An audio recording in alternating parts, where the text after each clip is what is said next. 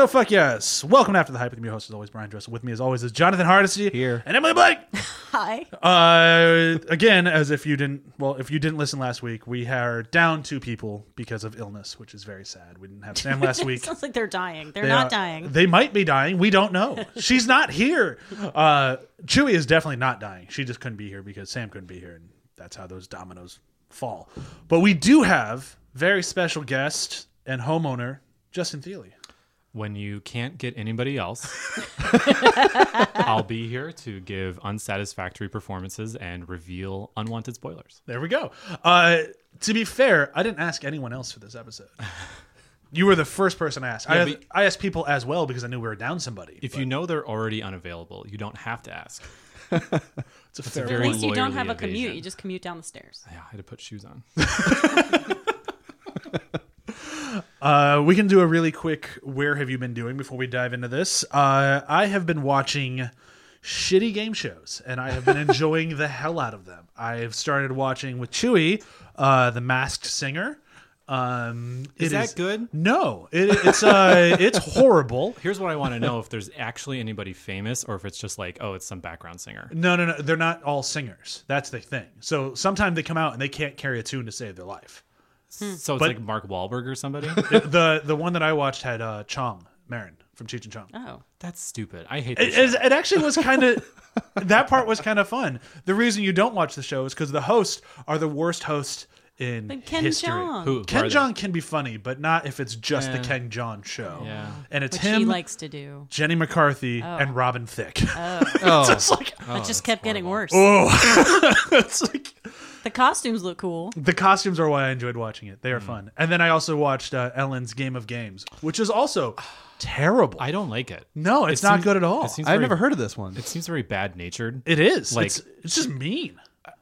Yes, she's she has this look of glee on her face when she's making people do unpleasant things. Yeah, like it's just I heard someone s- who is an assistant on her show said she's like awful to work for. uh, would not surprise me. It, based on Game of Games, not on her show. Her show she looks like really fun. On Game of Games, it's just like, oh, you're just gonna be horribly mean to everyone on your show. Well, that's always the rumor around town is that Ellen is like an unpleasant person, but you know she's achieved a lot of success. More power to her. But like, Yeah, absolutely. Also, she, but it just like she she conveys no personality on screen. Especially Game of Games, you you could just see her counting her paycheck mm. every scene. Oh, yeah. And it's just like, yeah, that, that's why we're all here. And it's just boring and awful. Out of the two, I'd say watch Mass Singer because that one at least is like, wow, this is awful, but it's really fun to watch. Hollywood Game Night is not horrible. I have not watched that one yet. That's the one with Jane Lynch. I do like Ho- Jane Lynch. She's very funny. Jane Lynch is great. That's it for me, though. Uh, kind of on a, on a different tangent. I watched Hardcore Henry on Netflix. I'm sorry. Yeah, no, it was one of those ones where it was like, this is getting late. I need to veg to something. I can't quite sleep. I'll watch this. And yeah, wow. Uh, It was better as a three minute music video. I was about to Yeah. say the music video is awesome. Yeah. But I can't imagine that carrying for an entire feature. it doesn't. It doesn't, no. You'll have to explain what this is. Uh, first person action movie. So the entire thing's shot as if it's a video game. and It's a it is- genetically modified super soldier that has to uh, save his girlfriend from a, a, a telekinetic albino. So it's like a Twitch stream Y- y- of well, somebody's video game. sure. yeah. Yes, yes. Yeah. It's bad. And it's got Copley in it. And Now, see, I laughed because once they once they once they caught what they were doing and being just kind of dumb about it, I had some fun with his like He was- appearance. he's just never in anything good, though. Like, beyond like District 9, when he shows up, it's like, oh, it's a bad movie. And he's just going to eat the scenery. Uh, he was in um, Oh, he was in Free Fire, which Free I Fire. really, yeah, I'll give you that one. but yeah, I love like, Free Fire, but Uh, he was the bright spot of Hardcore Henry. yeah, he's always good. Just the movies he's in are usually like, Ugh. Yeah. Uh, Emily, what about you? I what did I do? Oh, uh, I watched a Netflix show called Sex Education, and uh, I wasn't even after the pilot. I wasn't sure. I was like, mm, I'll check out the second episode, and by the third episode, I ended up staying up till one in the morning watching the rest of the series. So it it's slow to get started, but once it starts, it gets better, progressively better with every episode, and I really enjoyed it. Um, the premise is that this high school kid, it, it takes place in England, and this high school kid, um, his mom is a sex therapist, and she's really hip, and uh, she's way too like uh, into his life and and uh, controlling, and she's played by Gillian Anderson. doing a British accent. It's the Oh, role she yeah. was born for. Can you imagine someone more perfect to play a hip sex therapist mom than Gillian Anderson? I watched She's the amazing. trailer. It looked really good. Yeah, she's amazing. Yeah, I got three seconds in the trailer and I was like, play. Yeah. Um, so, uh, but because he's grown up with a sex therapist mom who's really open, uh, he's really knowledgeable about sex therapy. And so at school, he ends up like giving a kid really good advice that allows him to like, he can't ejaculate. And finally, one day he does, and he's very excited. And then this As girl, one would be. yeah, this girl is like, wait a minute, so you can give people advice that'll fix them? And he's like, yeah. And she's like, let's make money. So they start charging all like like they set up a business where everyone at the school, if you have problems in your relationship or intimacy, you can come and pay, and then like she'll schedule and whatever, and he'll give the advice. And it, and so every episode is about fixing someone's relationship, some high school kids. That's interesting. It's it's a really cool premise. Like I said, it took a while to get started because it took a whole episode just to set that premise up. So for the first episode, you're like, "Where is this going?" And then by the time you get into the premise and he's saving people's relationships, it's really and he has to like solve them because he's a 16 year old white boy. So hmm. like when he comes across a lesbian couple. He has to do research because he has no idea what. So, so like a girl walks in on him watching lesbian porn. He's like, "It's for research. Um, I'm trying to figure out how to scissor." Uh, so, um, but and then it gets into relationship complications, and um, meanwhile, the mom has her complications because she's afraid of like emotional intimacy. Um, it's easy for her to talk about sex. It's more difficult for her to have a relationship. Um, and meanwhile, the main character, like, he can't masturbate. He just can't do it. And so while he's giving all these other people advice, he's he's got his own intimacy problems. So it's just full of lots of stuff and um it's really intersectional. At first, like in the pilot, he has a, a gay black best friend, and I thought, oh, here we go, the gay black best friend who's fabulous and what. And then the character gets way more complicated than that. Um, and they deal with that. They deal with um, him slowly coming out to his dad. They deal. Um, they have a little bit of transphobia in there. There's um, there's just a lot, and uh, there was an abortion storyline. It's just I felt like it just got better and better with every episode, and, and most of the creative team is women. So Cool. yeah, sex education. Last but not least, Um, I have been looking for a long time for a follow up to the Master and Commander book series, the 20 novel historical fiction about the Royal Navy. And have I've, you read all of them? I've read all of them twice. Jesus. And I was on vacation over the holiday and I needed something else to read. So I got a recommendation for something called the Sharps novel series, S H A R P E. And it's not the Royal Navy, but it's the British Army. and it's a 23 book series of historical fiction taking place during the Napoleonic Wars about a single soldier who happens to be at every single um, momentous battle of the Napoleonic Wars in Europe. And it's very long, and it's it borders on like genre trash because it's just like it's set up, you know, battle, like payoff. He saves the day. He says something witty. Like it, it's it's very like historical fiction action movie, but it's very satisfying and they're very fast to read. So I've I've already cruised through like six of them. So recommended. the idea of historical fiction being genre trash.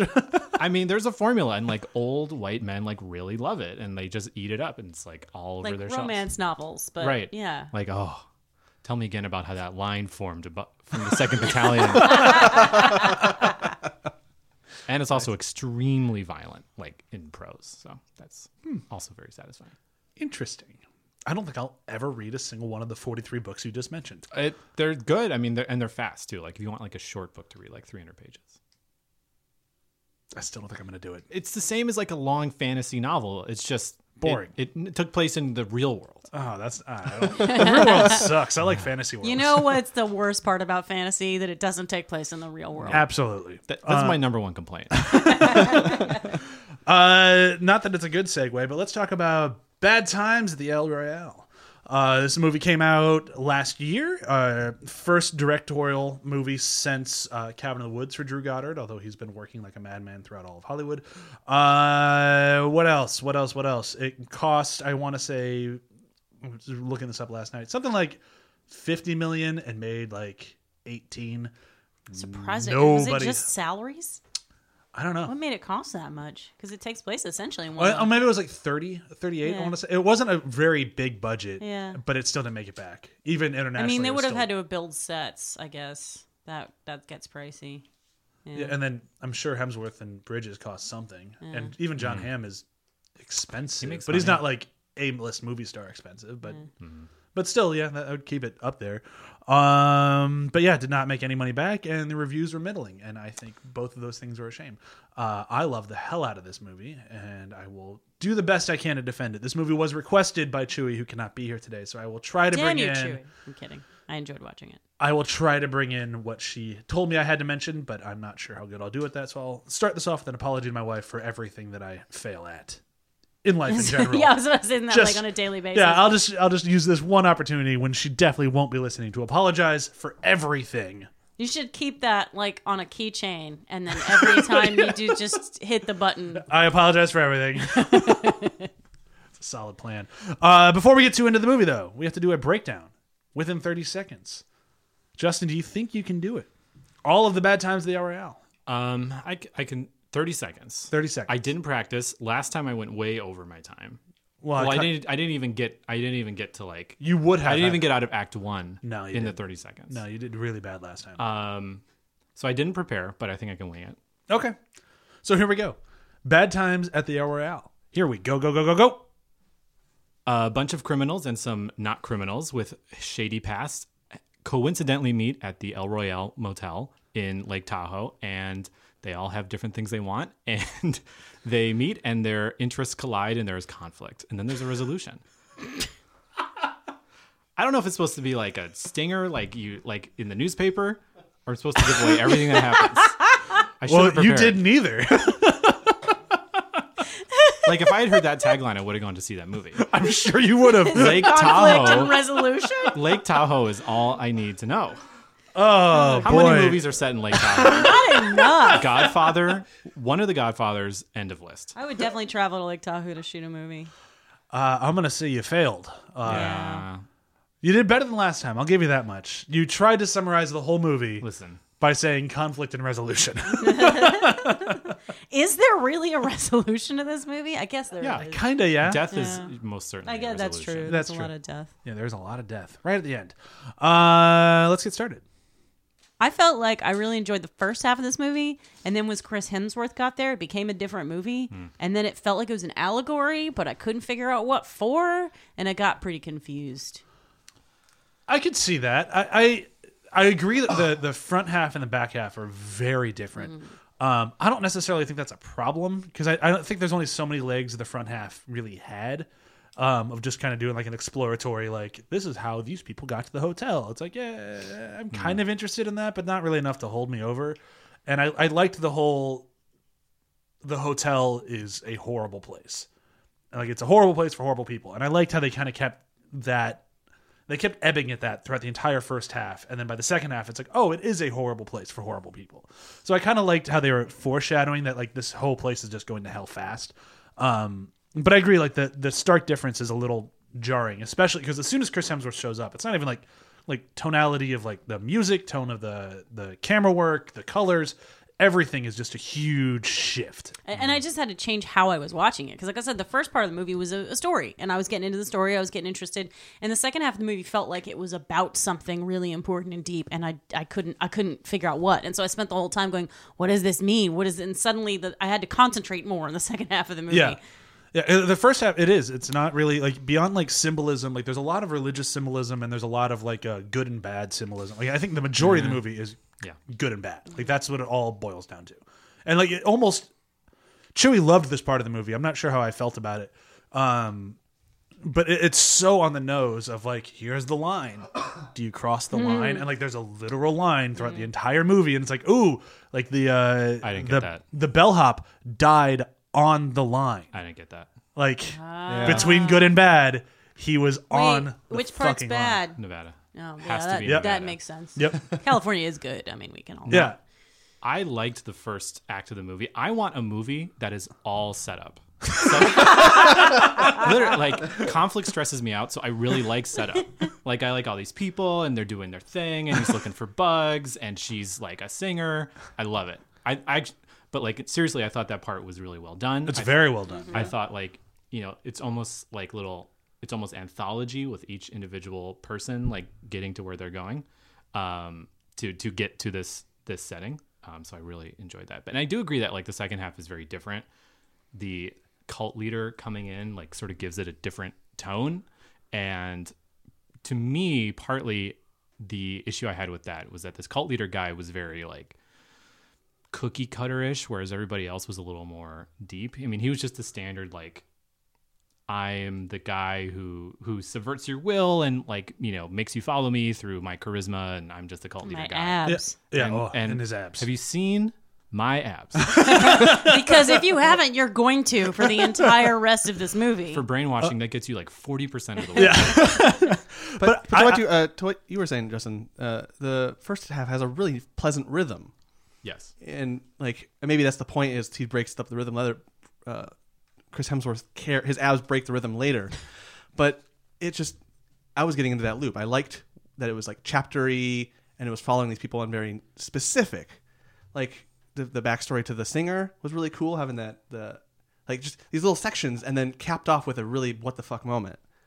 Had this kind of good like I was getting into a pattern with it. and I really liked it. And I did too, but I, I kind of what I was saying earlier. I don't think that was sustainable for the whole movie. No, no. And I think that's where like throwing the wrench in of like you could see how this would play out if two things didn't happen. If Rosie never called Chris Hemsworth uh, or Billy Lee, uh, if she never called him, or if John Hamm listened to his boss and didn't intervene, you could see how this movie plays out totally different. right, Like, and I, I think that's kind of why I liked it because it was this is the rhythm that you would be seeing if these two things didn't happen. And so if John Hammond just just let it be like he was supposed to, it would have played out just like how we were talking. And it's like, oh yeah, it's kind of interesting how they all kind of ended up here. And maybe we would have found out how the bellhop became a horrible but not that horrible person. And it's like, eh, I, I kind of see it. And I, I just want to throw it in there really quick because I haven't mentioned it yet. Um, uh, we record two episodes at a time, and I've been doing a very good job of accidentally picking movies that pair together. Uh, this week, my pairing is the production designer was the same on both movies, which I found really interesting.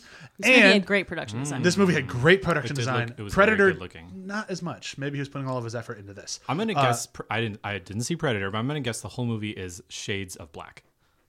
Yeah, Is it one of those movies that's too dark where you can't see or is it anything? Shanes not that of bad. is it Shanes of That- Black? that's what, yeah, definitely. Ah. We're not going back into that thing. But the other thing that I, that I, I did want to bring up because Predator didn't do it at all. Uh, they talk about it then ignore it. This one really deals with it, and it's PTSD.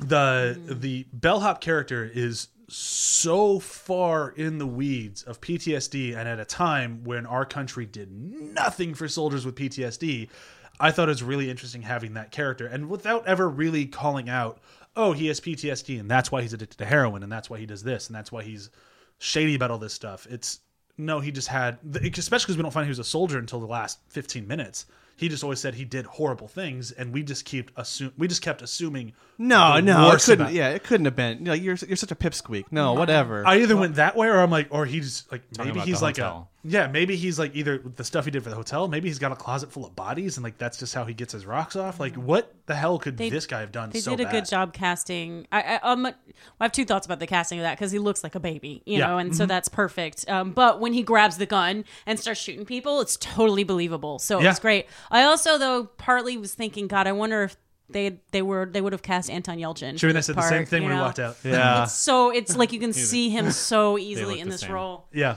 he would have played it amazingly. Not that the guy that did it did Yeah, bad. I thought he was very good, but it did feel like a.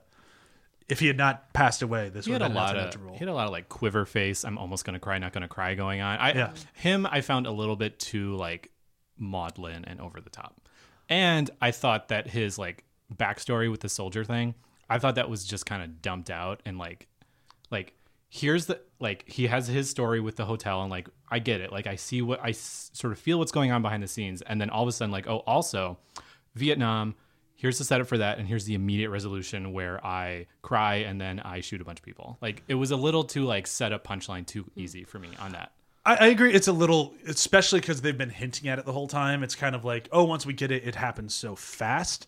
I think timing wise was probably the right idea because if we'd found out he was a soldier earlier, then we'd just be waiting for him to act. This was a movie that was really made in editing. I mean, like Yeah. th- this movie could have been edited to be a completely different film. Yeah. So it could have been more like the trailers. It would have been like a comedy because this was not. Well, not even that. Just that you could have interchanged a lot of scenes. Oh, yeah, you could have put sure. things in different places very easily. You could have had the reveal about the soldier earlier. So it was, I wonder how many different cuts like moved things around, or if this followed the script, or you know, Yeah, I don't know. And it'd be like you can even like go further, like just moving things around and see how that played for like a real reveal. Like imagine if we saw uh, Miles get shot through the window before we knew John Hamm was the one getting shot, and Mm. he's just standing next to a window screaming, "You need to get over here!" And then boom. Yeah. Like there's so many things that they could have done differently, and I don't think they did the wrong thing. But I agree with you; it's totally made in editing because like, it's a puzzle and it could be put together so many different ways that I still think would work. there's a lot of um, negative space and silence in the movie Yep. with the editing, especially in like the first half of the movie, which I really appreciated, especially with the singer character. There's just, mm. you know, a lot of these. I, I think it was true to itself as like a thriller suspense type movie rather than a actiony type movie. Yeah. In terms of there isn't like constant soundtrack blaring all the time and constant like talking in action every single moment. I enjoyed I thought the the space for that. I actually thought the sound design was fantastic. Like Yeah. th- there's certain moments like uh specifically say uh I forget the character's name, the um the singer. Oh, Darla Sweet. Darlene. Darlene. Yeah. Yeah. Darlene. Darlene yeah. Sweet. So when Darlene is uh when they do her flashback, the sound design of that scene is amazing because it starts with just the whole uh the whole ensemble of the singers, the backup singers, the instrumentation, all of it. And then as the camera pans around the room, everything starts fading away until you just have her voice and it lands on her face. And like that was really well done. And there's little moments of that throughout the entire movie. Like they play with sound throughout and it's always done really That well. scene where she's singing while he's uh, digging up the floorboards is absolutely beautifully done. Um, oh, we have a we have a canine guest. we do have a dog in here. we have two dogs. technically. Shut your face. You don't even know what you're barking at.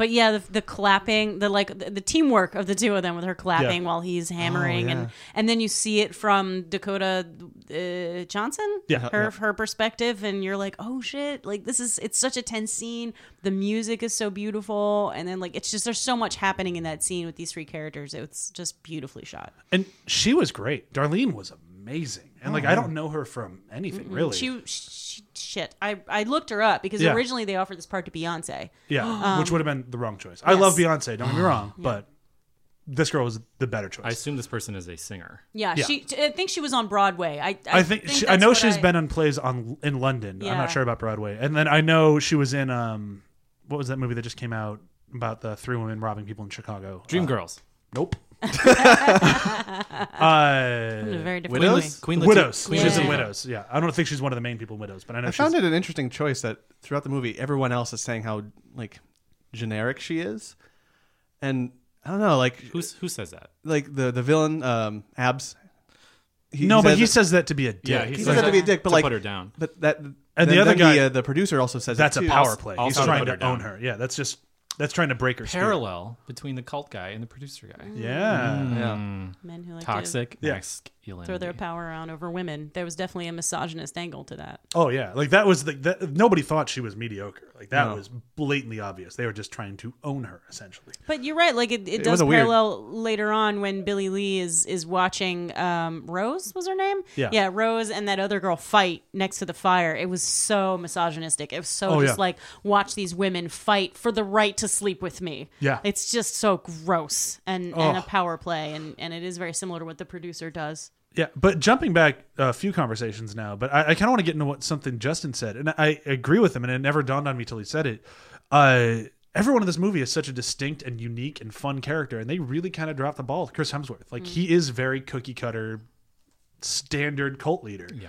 And it's kind of weird. Like the the only difference is that a lot of cult leaders were not classically handsome people.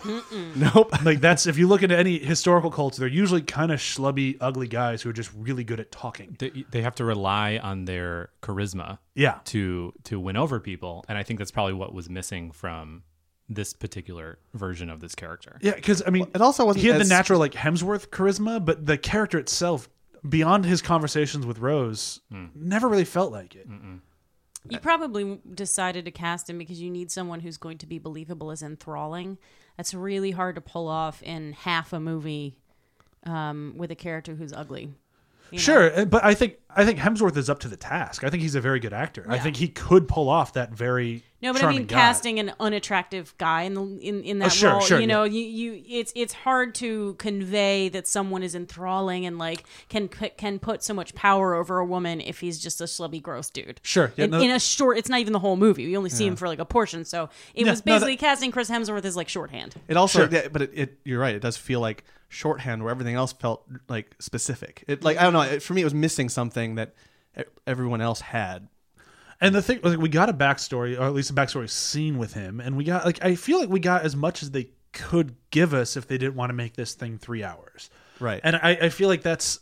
I don't think this deserved to be a three-hour movie. That sounded meaner than I meant it to be, but I don't think it should have been a three-hour movie. So I think they made the right call keeping it lower. But the the spacing, yet because he did since Drew wanted to take his time with things like uh, editing and with like long pauses and like long silences, he did kind of lose space for things where we got to know Chris Hemsworth a little bit more. You, Maybe. you only needed that one that, that like one bonfire scene that he has. That's the only scene you need. But I feel like there was something missing You also there. get him with the when he first meets her on Right, the beach. yes. Well, because neither one of those scenes were about him.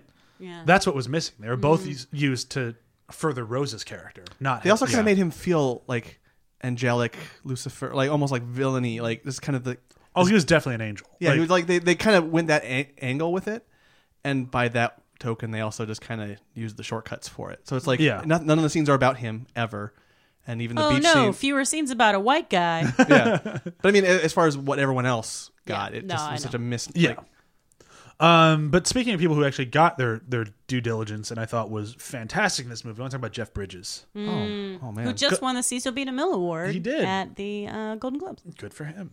I, I I like Jeff Bridges, and I really like old Jeff Bridges, who has marble mouth, and he just it sounds like he's talking around marbles in his mouth with every line. But I think he's great, and I thought he was a very good choice for this character. Because I thought like there and there's little subtle things with him the whole way through. Like when they uh, when you see the robbery back in I think they said Decatur, uh, everybody they have all their masks. He's wearing a sad guy mask. the robbery was in Stockton, Stockton. California. That's right. You buy One- him as a priest, but you also buy him as a as a criminal. Yeah, and like he played both of them pretty believably. And when he did his whole speech about losing memory, like having spoken to people who are going through that, he nails it. Like he just totally gets that I'm running out of time. Like I have to try to see everything now before I lose everything. I was really surprised by his turn in this yeah. Mm-hmm.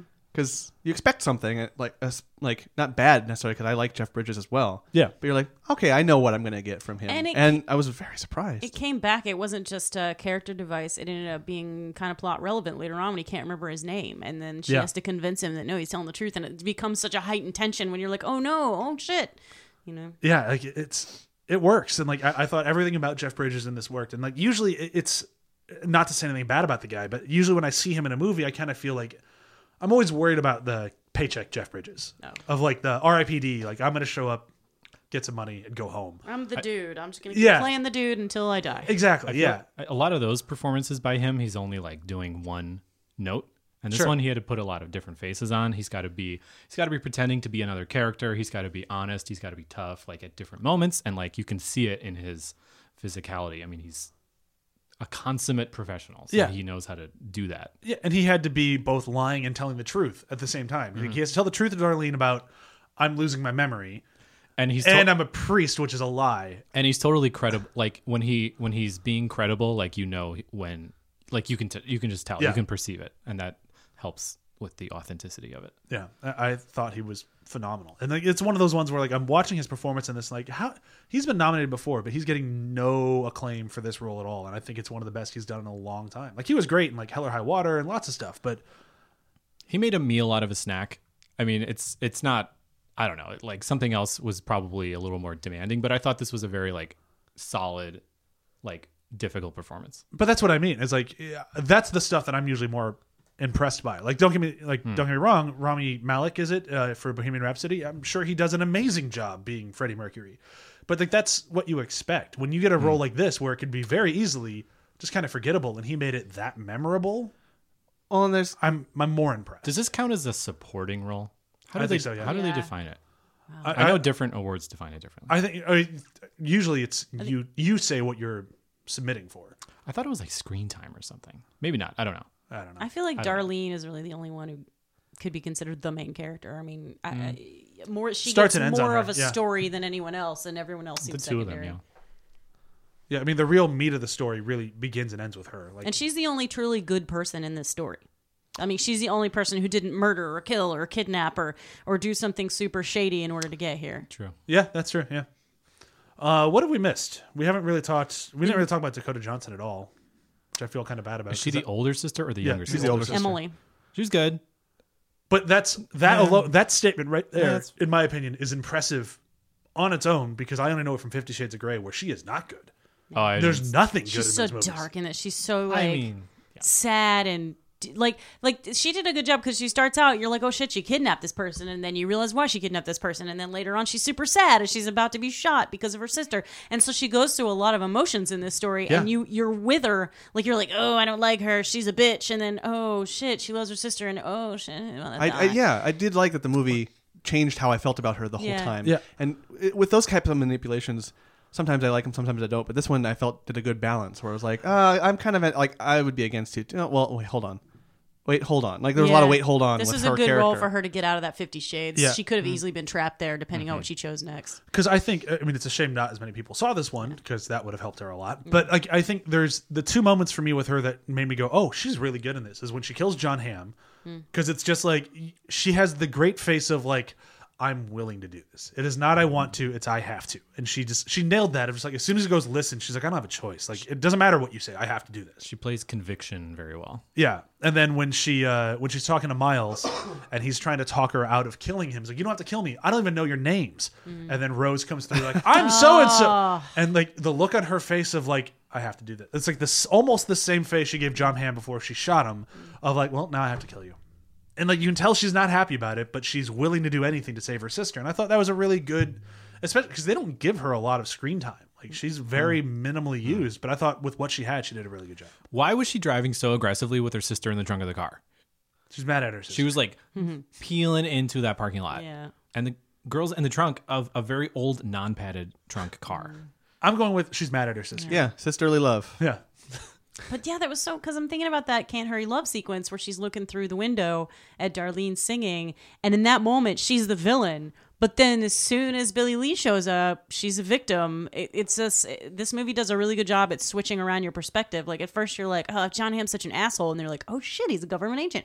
Oh shit, no, he's still kind of an asshole. But wait, no, because he's trying to save this girl. And you're just sort of like the whole movie. You're like, I, uh, you're Yeah. how you feel about people is constantly changing, and that's why it's cool that they shot it. That they they cut it the way they did because it, it the fact that you're in and out of time and you're switching people's per- perspectives um, it really does play on that you're constantly switching how you feel Which leans more into what you said earlier of Darlene being the main character because she's the only one you don't really flip that's on. very true yeah, Yeah. Everyone else you kind of don't know how to feel about them, Hmm. and then she's the one who's consistent. the only secret we ever have is that Darlene's a singer. So as soon as we find out she's singing and that's why she has a bedroll, you're like, oh, okay. And the rest of the movie Yeah. is like, no, this is she's straightforward.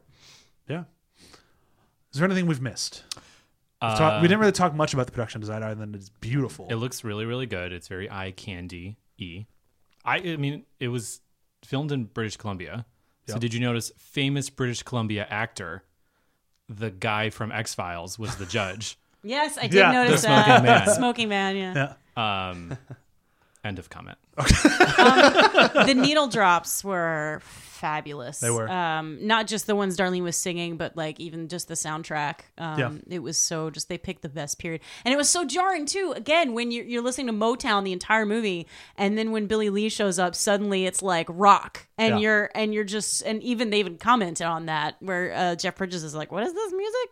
Um, but I love that Darlene still knows the music because she Yeah. knows all music. Yeah. But um, yeah, it was just such an interesting way to again change the perspective. Is even the music totally changed. And all that combination does a really interesting job of um, making the movie feel modern despite being set in the past. Like they're- by the end, when they're in the end credits, like even her, their style of presenting how she's singing is more modern. And like I don't know, it just took it out of its time. To me, I don't know, it was a weird timeless feel, even though it was you know you know when it's set. I thought that choice with the music, Yeah. and how they edited that together and then subvert it with But it's also- Billy Lee coming in. Yeah, but it's all still period accurate music, and they just did a good. Yeah, it was a, it was really well done. Um, the one thing I want to bring up because uh, I was trying to get a cinematographer on today, but I was unable to lock down any of the ones that I know. I thought. Justin was the first person that you asked to be on. Yeah. He wasn't the first person I asked, but I knew that Chu wasn't going to be on the episode, so I tried to get a second guest. Okay. trying to call me out. Uh, I say nothing. I've already made my point. but yeah, the, I think the movie is. It's not like uh, I don't remember what movie we were talking about before, where every shot felt super calculated. I think it was. Uh, Oh, Wish thoroughbreds. It, It was you- either Wish You Were Here or Thoroughbreds. You were never really there. Was my complaint? Right. Was it- yeah. this one I don't think had like the that level of every single shot is constructed, but a lot of them really were. There's And- some there's some sequences which are very like Yeah. deliberate, but And- it's it's not overly precious the whole way through. It Exactly, doesn't announce. yeah. It wasn't. Look at how cool this shot is, everybody. I went to film school. I think the only time that happened was with Chris Hemsworth walking through the rain on the line, like toe to heel to toe, heel to toe. That's the only time I was like, oh, this is a really showy shot. But otherwise, a lot of the shots were just very well constructed. Like I just thought they were really like, especially Chewie brought this one up when we were watching it when he's um after he's been hit by the bottle by Darlene and Jeff Bridges is sitting in the booth while Miles is making him a drink. It's shot as if he's in a confessional as he's telling him the truth about him. It's like it's Right, the, right. the layout of like the the set design and the way it's shot. All of it just speaks as if he's confessing things now. It's like this is, and there's a lot of moments like that throughout the movie. Like the cinematography in this is just on point. And you look up who shot it, and it's like, of course, I don't have internet now, so I can't find their name again. Um, like they're no joke. Like they've shot legit stuff. And I think that's all that together is kind of why I, I enjoyed this movie. But I enjoy whenever the name Drew Goddard comes up in these things. There's a sense of there's going to be some construction in the shot. It's going to be very uh, filmmakerly, but it's also going to not be precious about it either. And I, Seamus McGarvey. That's right. My only real complaint is the fire at the end. Like it's just like the slowest moving fire of all time. They're standing. They had like a whole s- the save his soul moment there. They had all the stuff, and the fire just like doesn't move. I mean, I know it's a controlled burn, obviously, but it's still just like I just thought that was funny when they were. They're like, no one is concerned about like the fact that the building is turn coming although down around I you. think the was it the California side that was burning faster, Was or was it, it? the I, I don't remember. I didn't see any change. I, Just look at I could be wrong, but I think they were both burning at the exact same rate, and I think it was intentional. Hmm. Because the whole It was thing, a symmetrical Yeah. scene. yeah, Yeah. because it was When not they're supposed walking to be. out, they're down the line. I was in the just making a. California fire joke. Yeah, Oh, okay, right. Uh, we burn a lot. we burn. uh, yeah. Well, Nevada does too. I mean, to be fair, other things I was thinking about is the compromising film that they allude to. Like they came very close to saying like, "Oh, it's Martin Luther King." was that who you thought it was? That's who I thought it was. Um, because he looks very meaningfully at Darlene, like when he's like, like, "Do you know who this is on this film?" And she answers, and she she is actually talking about him. Interesting. I thought it was Kennedy. I mean, I we was- all know Kennedy fucked around, Yeah, I but was having Kennedy. evidence of it Yeah. would be. It, it, it could very well be Yeah. like Robert Kennedy. Like, I don't know. But um, if I was like worried the whole way through that they're going to be like, and it was Martin Luther King Jr. Mm. And then it's just like, that's a very like, that would have felt very like cheap to me, like very like cheap Yeah. thrill. So I don't know. And That's why I I- was assuming Kennedy because that one like- just made the most It's sense. It's cool they never told you. Yeah. So you can draw your own conclusions. Yeah. Um, Was that why Jon Hamm was there? Was he looking for that tape? You think? Yes, because I this is my assumption is he's talking to J. Edgar Hoover because J. Edgar Hoover was big into destroying his enemies, which he saw as like socially disruptive by blackmailing them. He did that with MLK.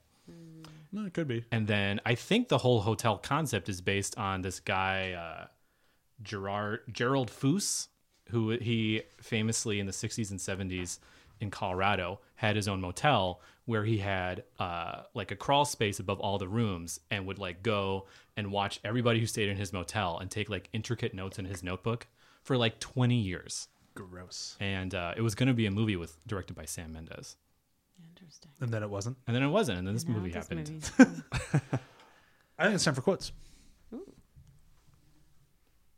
I mean, it's a short episode, but I, I think we've rounded the. Uh, Horn?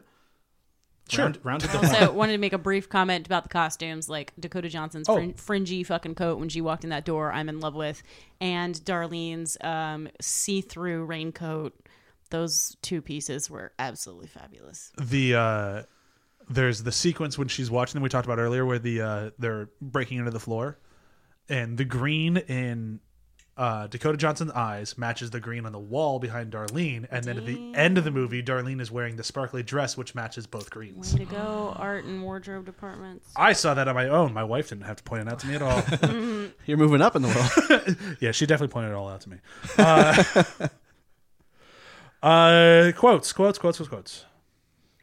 when Billy Lee is going on some kind of dumb rant, Darlene at one point just cuts him off and says, I've heard it. I don't care. And I love that. I was like, yes, more black women telling white men to shut up, please.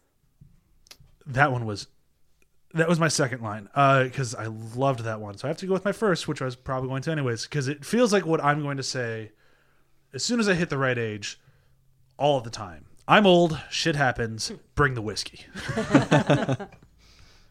Um, none of the lines really in this movie like stood out to me like as something like pithy or, or I, I don't know. You know, um, I think every like the performance is really good and stuff was delivered very well. Like that particular line about "shut up," I've heard it. Like I like I think that was good, but I, I like the um, is this some kind of pervert hotel, which I think was said like three or four times. Um, because it's the same line delivered multiple ways. And when Jeff Bridges says it towards the end, I think it's some kind of pervert hotel. Like I, I, I don't know. He's he's doing his like three, you know, triple faced lie upon lie thing, which is kind of interesting. I always like those. Uh, it's like in um, fuck, what's the name of that Sean Penn movie where like you should be more careful. He has the two fingers. Cut U turn. There it is. Harvey Milk. U turn. U turn. Um, so the one I like, and it's mainly just because of the performance and the amusement of it, um, is the "This is not a place for a priest, Father. You shouldn't be here." When Miles tries to outsell, like to tell him tell him off, and uh, Jon Hamm's character, I believe, is like, "We might need to work on your sales pitch, son. The El Royale, no place for a priest." Hmm. And just in, in general, I, I found that funny.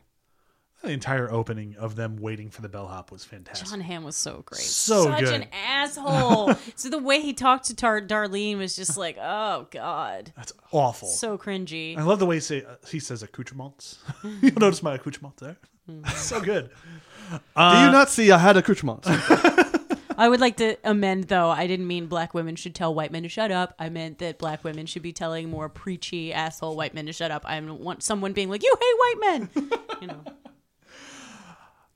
Review system. It's going to be movies where the second half is totally different than the oh first half. God, It's a good and tough one. How is it a review system if we're just saying a movie that has that quality?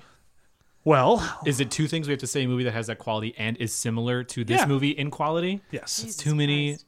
That's too many requirements. it's not. We do it every week. this one's too hard. It's not. this is really hard. It is really hard, but we have a lot of time. All right, I'll go first. I'll get the ball rolling. Full Metal Jacket. Okay. I love Full Metal Jacket. And the first half of the movie is all about learning to go to war, and the second half of the movie is all about being in war. Basically, two separate films jammed together. This one isn't quite that extreme of two separate films, but everything about the way the first movie, the first half of the movie is shot, sound, color, everything is totally different than after Chris Hemsworth shows up, and it's a totally different movie. Even like the pacing, the dialogue, everything just shifts just like in Full Metal Jacket. And I think they're both. I mean, there's only two Drew Goddard movies, but I'd say they're both up there as far as directors' capabilities. Uh, pretty much any Kubrick movie works. All of them are totally different halfway through. Uh, a lot of Tarantino movies. Oh, same I was way. gonna say Kill Bill one and two, but does that count? I was gonna say that too. Well, one of you can just I They're the same movie. They're the same movie. So well, one is just the first start half over, and and you is can you can do it all over again. Well, actually, I, I could even just go with Kill Bill, the first one. Okay. Um, so I would say Kill Bill, the first one, because uh, most it's not necessarily first half and second half necessarily, but the movie follows the bride, and then all of a sudden we go this huge Tarantino esque detour um, where we're following Ren Oshi, and it turns into a cartoon, and then we like see her whole life, and it's a whole different movie for a little while. yeah, that works. All right. I think this movie owes a lot to Quentin Tarantino a because whole it- bunch. it's the like let's take a genre trash movie genre thing from the 70s and do it better than they ever could have done it back then in terms of just like technical like production design Even the pacing, and e- title screens, Right. all of it. like when you watch Tarantino. when you watch old like kind of B movies like it's always like you can tell what they were doing but like they were limited in some way and now the thing is just like let's just do it and like kill it like in every single possible way we can in the way that they couldn't have done it back then Yeah. my answer is the Wizard of Oz because the first part is in black and white, and the second part is in color. Well done. And there's a It's a ensemble cast. Also Okay, true. Also true. I love the idea of that being a double feature with Bad Times at El Royale. All right. Well, let's see. I, I think I'm going to, in a connection with last week, I'm going to do the first Predator movie.